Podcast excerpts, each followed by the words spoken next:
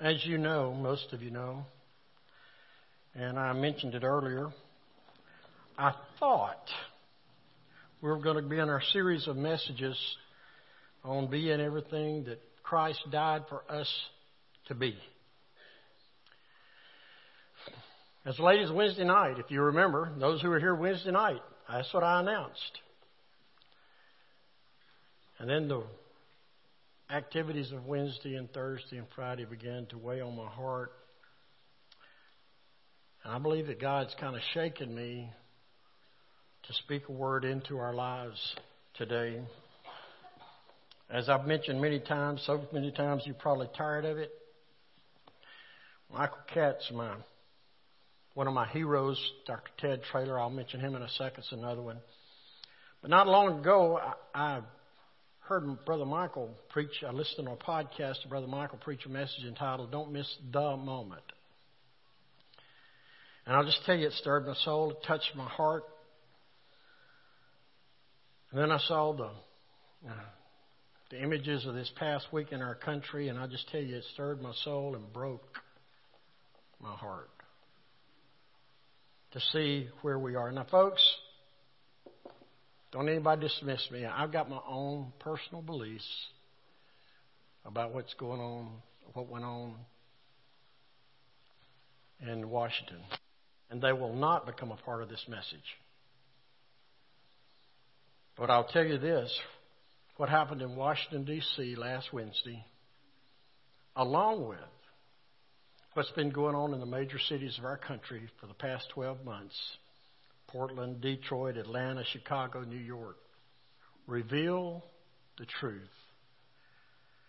It reveals the depravity of mankind and the need for a spiritual awakening in our land.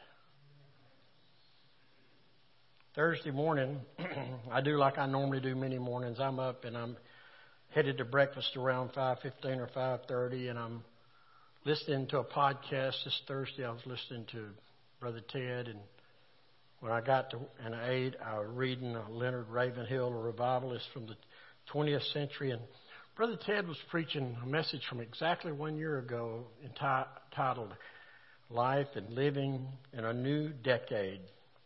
And he tied together Psalm 90 and Acts 1 that you see up here. But I want you to see these three scriptures. If you got your Bibles, you can turn. We're going to go to Psalm 90 first, then we're going to go to Acts 1, and then we'll go to James 4. And here's what I want, here's what I believe God is calling me to call us to do. You may not like what I'm about to say, but I don't prepare sermons. I don't prepare sermons. I mean, before I became a pastor, I heard enough sermons to sink a battleship. and I can't remember any of them. God speaks into my heart to prepare a message for you and for me. A message. And the message today is the title that you see on the screen. Don't miss your moment. Now, before I get to talking about your moment, I'm going to run around it so many ways that you're going to, I hope that you're going to have a, a, a context in your mind about what is your moment, which is your moment. The moment that may be here right now that may not ever come again. So, let me begin with prayer and then we will look at Psalm 90. Would you bow with me? Heavenly Father, I tell you what I don't have to tell you that my heart's heavy today. It's heavy for a nation that I know that you've blessed. It's heavy for a nation that's that attempted to put you front and center, and now we've kind of elbowed you out and kicked you to the curb. I pray for communities even ours, that have in large measure voted that you're not the King of Kings and Lord of Lords. But I pray for this people in this room. And I pray, Lord, that if you give us a moment with you, I pray that we'll not waste it. I pray it will not be just business as usual in our lives. I pray that we will seek you and search you. In Jesus' name, amen. Putting together the thoughts from these texts, we're going to share this message. But I'm going to tell you the truth. This is the most, I've been preaching almost 30 years. This is the most different message that I've ever shared with anybody. Psalm 90, if you're there, this psalm was written by Moses. Go ahead, if you will, Evan.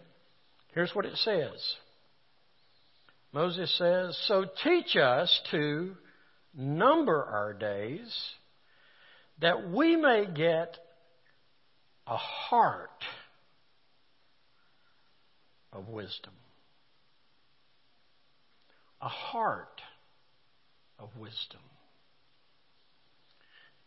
You know, the truth is, the greatest thing that we could offer to our Lord, the way, greatest thing we could offer to this world, the greatest thing we could offer to our families, are you listening? Is a heart of wisdom. The problem is, we don't really like to deal with heart matters. We don't really like to deal with issues. We prefer to deal with peripheral things. No offense to all my friends who love sports and loves hunting and everything else. But yes, we'll give much time to our kids to learn how to and learn which team they're supposed to support, uh, how to hunt, how to be a sports person, how to play. We spend a lot of time doing that. And we spend a little time talking about matters of the heart. And do you know why that is? Well, there could be a lot of reasons, but I'll give you one. It's because we think we've got plenty of time. We think we have plenty of time. Before I came here in the 70s, actually it was 1970, a guy named Clay McLean, song that was written by, that was recorded by Connie Smith, entitled Plenty of Time, and the words are these. I got up on Sunday morning and I went to the church at 10. I listened to the words I'd heard time and time again. The preacher spoke of sinful lives, and it seemed he spoke of mine. But I was young, I had plenty of time. I walked on down life's pathway, living as I wished to live, out to beat the other fellow and out to get what life can give. Making money's not sinful, having fun's not a crime. Because I know I got plenty of time. Plenty of time to decide where I'm bound to eternal darkness or to a heavenly crown. I'm just a young man, not yet in my crime, my prime. I'll just wait. I got plenty of time. You know how Moses addresses that plenty of time? He tells us here, you better number your days. Now, we don't like to number our days. We'll number our years. How old are you? I'm 31, 61, 91, 11. We number our years, but we don't even want to number our months, let alone our days. You see, we think time is on our side, but it's not. Listen, here's what happens. Let me just illustrate it this way. You're young. You think you'll never get old enough to get a driver's license, and then you do. You think you're never going to get old enough to graduate high school, but you do. You think you're never going to get old enough to vote, but you do. You never, you think you'll never get old enough to graduate college and get a job, but you do. Get married, have children, the list goes on. And then one day, please listen, one day, you get to that apex. And when you get to that apex and you cross that apex, all of a sudden, it's like you're on a greased flagpole. You see the truth is we do not have plenty of time. And this will be illustrated again as we look toward our last scripture. You see, yesterday's gone. Tomorrow may never come. But listen to me. You have this moment. Don't miss your moment right now. Now, if you will, turn to Acts chapter 1. Turn to Acts chapter 1.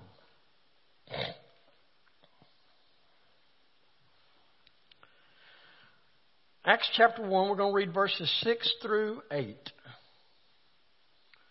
So when they had come together, and it's really talking about Jesus and the disciples, they, the disciples, asked him, Lord, will you at this time restore the kingdom to Israel?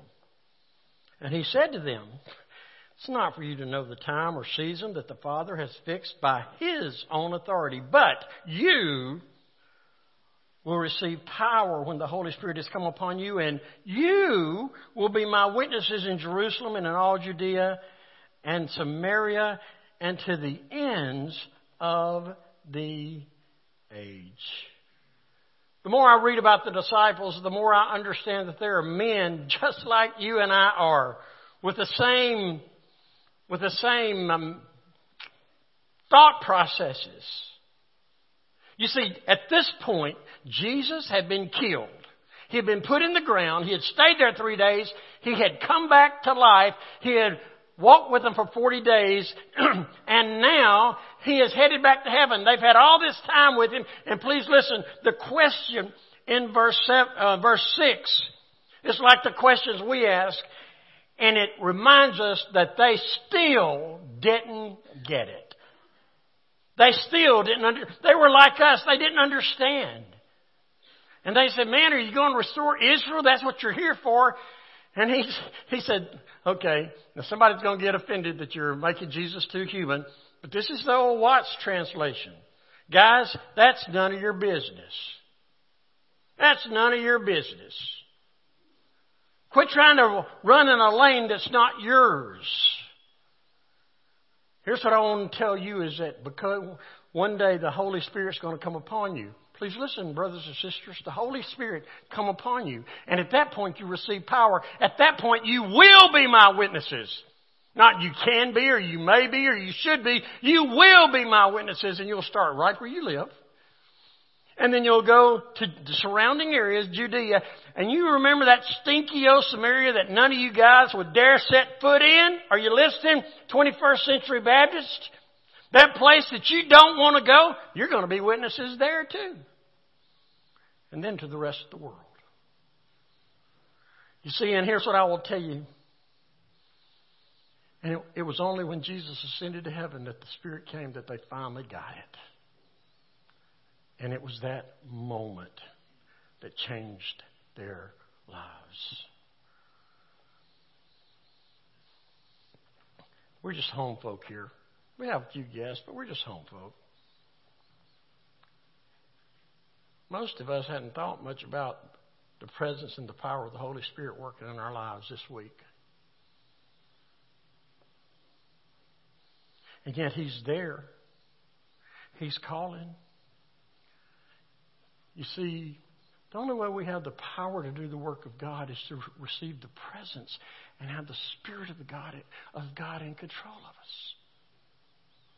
Don't miss the moment that He comes. Now, if you will, to kind of tie this together, flip on over to James chapter 4. James chapter 4. Don't miss the moment that God calls you. James chapter 4, verses 13 and 14 says, Come now. Come on, man. Come now.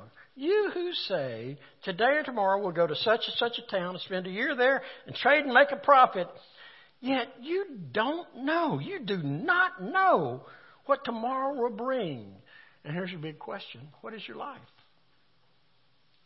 What is your life? For you are a mist. Some translations say a vapor. that appears for a little time and then vanishes. Just like we were talking. You don't think you'll ever get there? And then you get to the apex, and it's over before you know it. Because, folks, time is not on your side. Minute, moments come, moments go, and we miss them. Whether it's a family moment of a birth, a personal moment like a marriage, or a spiritual moment like committing to Christ. Don't miss it. I've laid a pretty good foundation here, three scriptures about missing your moment. Now I want to take you, just roll that forward. I want to take you through the Bible, and I want to talk to you about some folks who had moments. Some of them missed them, and some of them took advantage of them. We begin with Moses. You know the story of Moses 40 years in Egypt, 40 years on the backside of Midian. In Exodus 3, he comes and he's tending his sheep and he sees a burning bush that that's not consumed. And he says, I will turn aside and see that burning bush. Now, most of us think, have a Mississippi perspective of this. He's herding cows, sheep here, and the fire's over here, and he just turns aside to see it.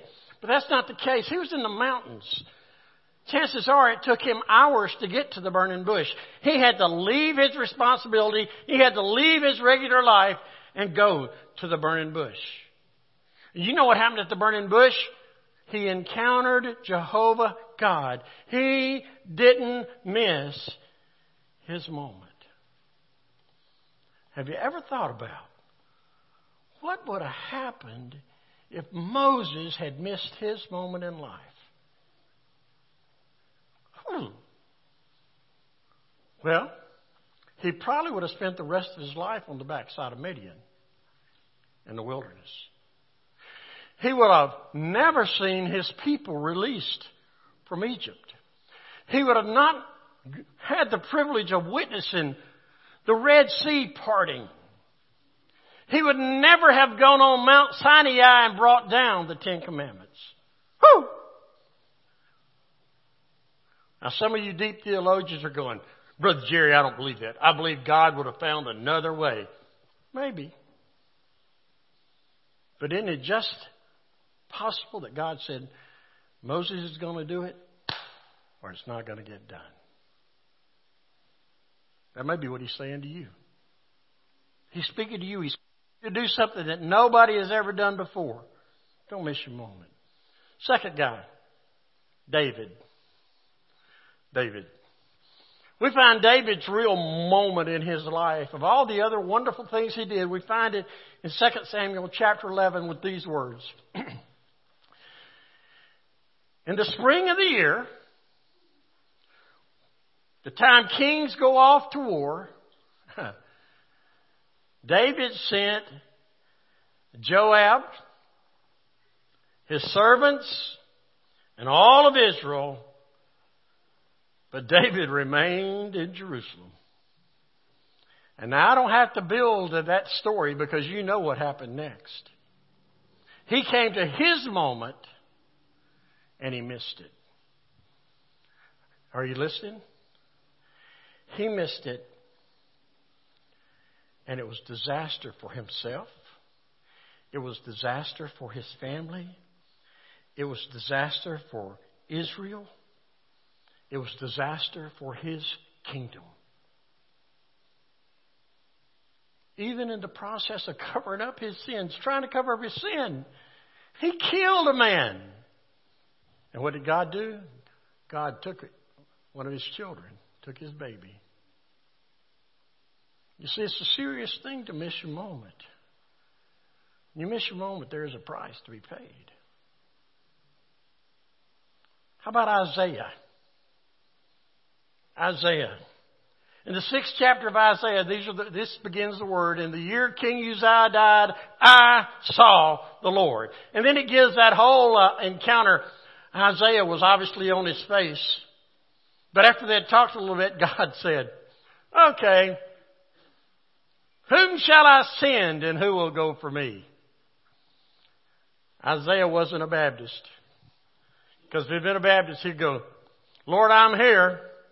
Send Eric, send Jason, send Jimmy, send somebody else. I'm here, but send somebody else.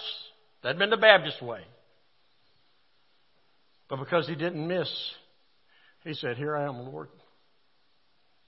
Send me. And because he didn't miss his moment, there is a whole large prophecy in the Bible called Isaiah. He sent word to King Ahaz of all people that a Savior was coming. He predicted the doom. He prophesied it. He didn't miss his moment. Let's go to the New Testament, just a couple more. The shepherds. The shepherds. Now we saw the shepherds. This is easy because they are minding their own business. They're doing their job. They're standing on the, the hillside. Here they are. and all of a sudden, the lights. Well, it's a lighting show like uh, Las Vegas would have loved to have. And the angel appears. And when the angel appears, what would they, they go, well, we, we, we know you know, we must have all been dreaming. We're not going anywhere. We got sheep to take care of. But they didn't. They said, let's respond to the word the Lord's given us. And their reward was they got to see the baby. As far as I could tell, this is the first ones to see baby Jesus. Because they didn't miss their moment. The last one that I'm going to give to you. This is someone who was very fortunate and unfortunate. He was fortunate because the moments kept coming in his life. And he would miss some and he would get some. I mean, when Peter heard Jesus say, follow me, he left his boats. Man, he took advantage of that moment. Then you get in, in Matthew 16 and Jesus turns to the disciples. I'd have loved to have been there, been a fly on the wall. And he says, okay guys, we've been doing this a while. Who, what are people saying about me? Well, they're kicking stones and those little old disciples are going, ah, some say you're Elijah. Some say you're John the Baptist. Some say you're one of the prophets. And he said, okay, enough about what everybody else is saying. What do you say? And Peter goes, verse 16, I believe it is. He goes, you're Christ, the Son of the living God. And Jesus blessed him and said, man, the Holy Spirit uh, taught you that. But listen, it wasn't six verses later that Jesus was telling them how it was going to unfold and Peter goes, it says Peter rebuked Jesus and Jesus called him Satan. He said, get behind me, Satan. And I can identify with Peter because I get it right sometimes and I get it wrong sometimes. Peter was a master at getting it wrong. I mean, think about it. That was such a wasted moment, but get up on the Mount of Transfiguration. John, Jesus has got his A team up there, Peter, James, and John. And you know what happened? Jesus and two prophets from the Old Testament appeared in glorified form. And Peter is a Baptist. You do know that, don't you? Because he said, okay, Jesus, it's good for us to be here.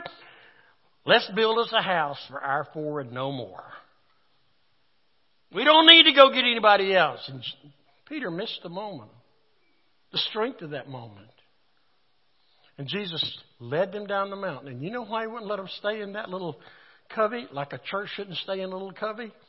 It's because at the bottom of the hill, there was a need that had to be met that only Jesus could meet. The reason we can't stay in the building as His church is because there are needs that need to be met that only our Lord can meet through us. Well, Peter's not through. We could, we could go on and on the upper room. Jesus says, everybody's going to be scattered and deny me. And Peter said, those characters might, not me. Jesus goes, oh, Peter, and in the next 24 hours, Peter didn't deny him once. He denied him three times. In less than 24 hours, Peter was not so proud. He had his head buried in his hand crying. They don't leave Peter like that. If you read the book of John with any clarity, you'll see that at the end of chapter 20, it's like John thought he was finished, and the Holy Spirit said, Let's add one more chapter so everybody knows about Peter. And that's where Jesus came on the side of the of the um, of the fishing hole, and he said, "Peter, do you love me? Peter, do you love me? Peter, do you even like me?" But Peter did finally get it right. I'm not telling you everybody gets this many opportunities, but Peter did. He finally got it right, and when he got it right in a big way, after Acts chapter 1, where we read, they went back and they prayed. In Acts chapter 2, the Holy Spirit fell, and Peter got it right. He stood, and 3,000 people got saved because he was in the power of the Holy Spirit. Folks, I've walked all through these trying to build the case that we can miss the moment. You can miss your moment. So now I want to come and make it very personal. And for the moments that remain, I want to talk about you. I know I'm talking about me too. It's okay. You see, you're in this service, here in this message. I believe God has put us in this place and your moment right now may not ever come again. I'm calling you to make the next right decision for your life.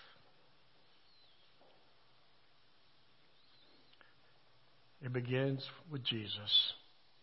The first decision that we have to come to the first moment in our life is salvation. You see, folks, when Jesus comes to you and wants you to be saved, He calls you to be saved. He's calling you not, now hear me, not just to pray a prayer, although a prayer is generally involved. Not just to walk an aisle, although walking an aisle is generally involved. Not just be baptized, not just be a church member, although that's involved. He is calling you to do something you have never done before. That's your moment. He walked up to the he walked up to the fisherman and he said, "Follow me." That's the call to salvation today. Follow me. And then he he augmented that when he said, "If anybody wants to follow me, they must deny themselves, die to self, and devote themselves. If anyone wants to follow me, let him deny himself, take up his cross, and follow me. It's a call to repentance of sin. It's a call to return from rebellion against God. It is a call to have your life changed because you've been forgiven of sin. It, it changes the direction of your life. It changes the focus of your life. It changes the commitments in your life. It's a call for you to walk with Jesus. By the way, there is no other way to make it to heaven. There's no balance scales up there if I do more good than bad. Jesus said it this way I am the way, the truth, the life, and no one comes to the Father except through me. Your first moment, don't miss it. I fear there are some of us that have missed this part, and what I say going forward will just kind of be like water off a duck's back because the change has never happened. Don't miss the moment. Today, God's calling you. The second thing is the big word sanctification. Sanctification. Now, Brother Jerry, you don't normally use a big word like that, so let me just pare it down. That means to become like Jesus. Hello?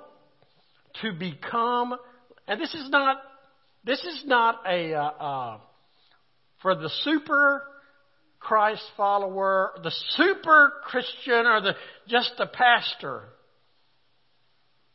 This is for everyone who takes advantage of number one and invites Christ into their heart.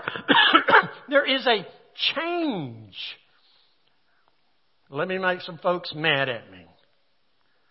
To say that you're a Christ follower for 30 or 40 years and to still live like your ancestors, to still offer the excuse, well, that's just the way I am, it doesn't wash.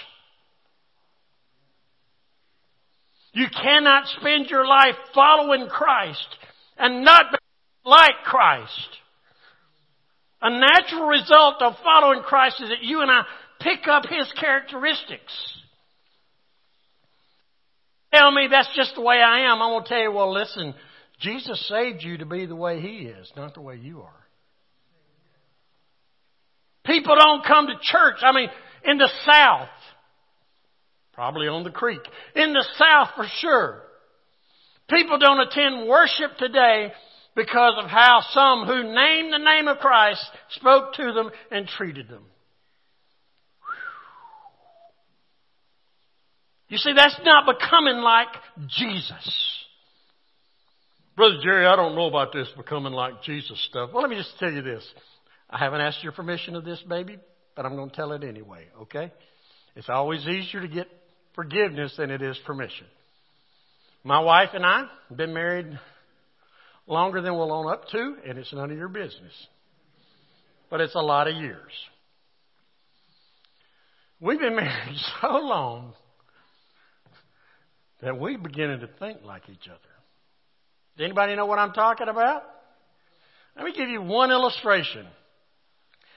It's about six or seven years ago. Deborah had to have surgery on her stomach.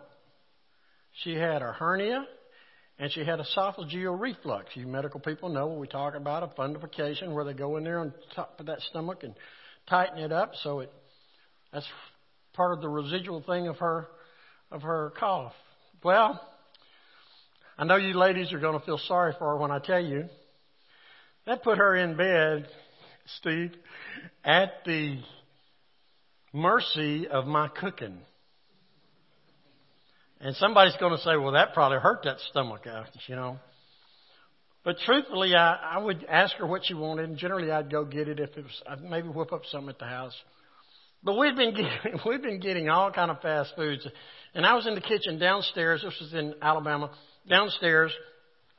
And I'm sitting there making me a grocery list, and I'm thinking, I'll get some ground beef and I'll get a jar of spaghetti sauce and I'll get us some spaghetti and I'll fix us some spaghetti tonight and that'll be a good meal. She's not had a home cooked meal like that in a while. And so I decided that before I went and bought all my stuff, I'd go up and I'd see what Deborah wanted. Now, Deborah, you need some stuff? And she started like this. She said, Yeah, I need this, this, and this. And I was thinking, we could have spaghetti tonight for dinner. That happened to any other folks like that? I see the no, I see the nods. How many times now since we've been here have I said, uh, have I thought him as I sat in my office, you know, we need to do this and this, and I walk out of my office into the house, and Deborah says what I've been thinking, and she, all she hears me say is, "Stay out of my mind." Do you know that's exactly what happens when you actually spend time with Jesus? You begin to think like he does. You begin to act like he does. You begin to talk like he does. What's important to him becomes important to you. This new song, it's not new now, Eric, but it was new a few years ago. It says, Lord, break my heart with what breaks yours. You see, that's what sanctification is becoming like Him. The third thing is service. Don't miss your moment with salvation. Don't miss your moment when you start the road to sanctification. And don't miss your moment with this thing called service. With all the love in my heart, I, I want to tell you this. No one No one is saved to sit and soak. No one. And if all you do is sit and soak, quite likely you will sour. It's not in my notes, but I, but it comes to my mind, and I think you. I've been thinking about illustration. You know, in the Holy Land there are two bodies of water. You have the uh, Sea of Galilee, and you have the Dead Sea. Did you realize that both of those bodies of water have streams flowing into them? The Sea of Galilee has tributaries that flow into it, and then down on the lower end it has has uh, uh, tributaries that flow out of it. It keeps the water fresh. The Dead Sea, on the other hand, only has the tributaries flowing in it, and it never gives up water. And so the water sits there and it dies. Do you know that's the picture of a church? That's the picture of a Christ follower who only is receiving and not giving.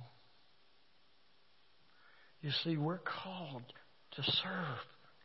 He calls us.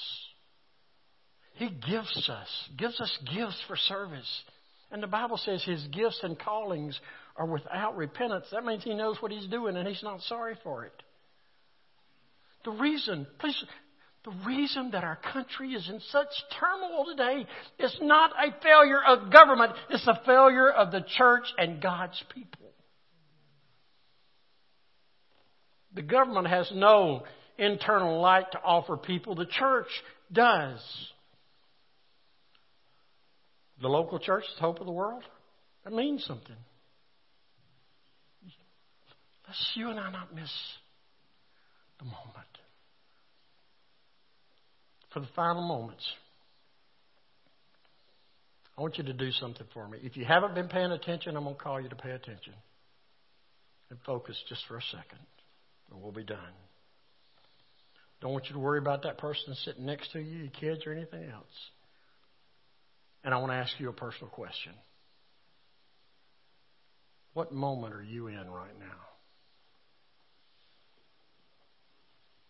Uh, listen, you're in some moment because I know God is not silent.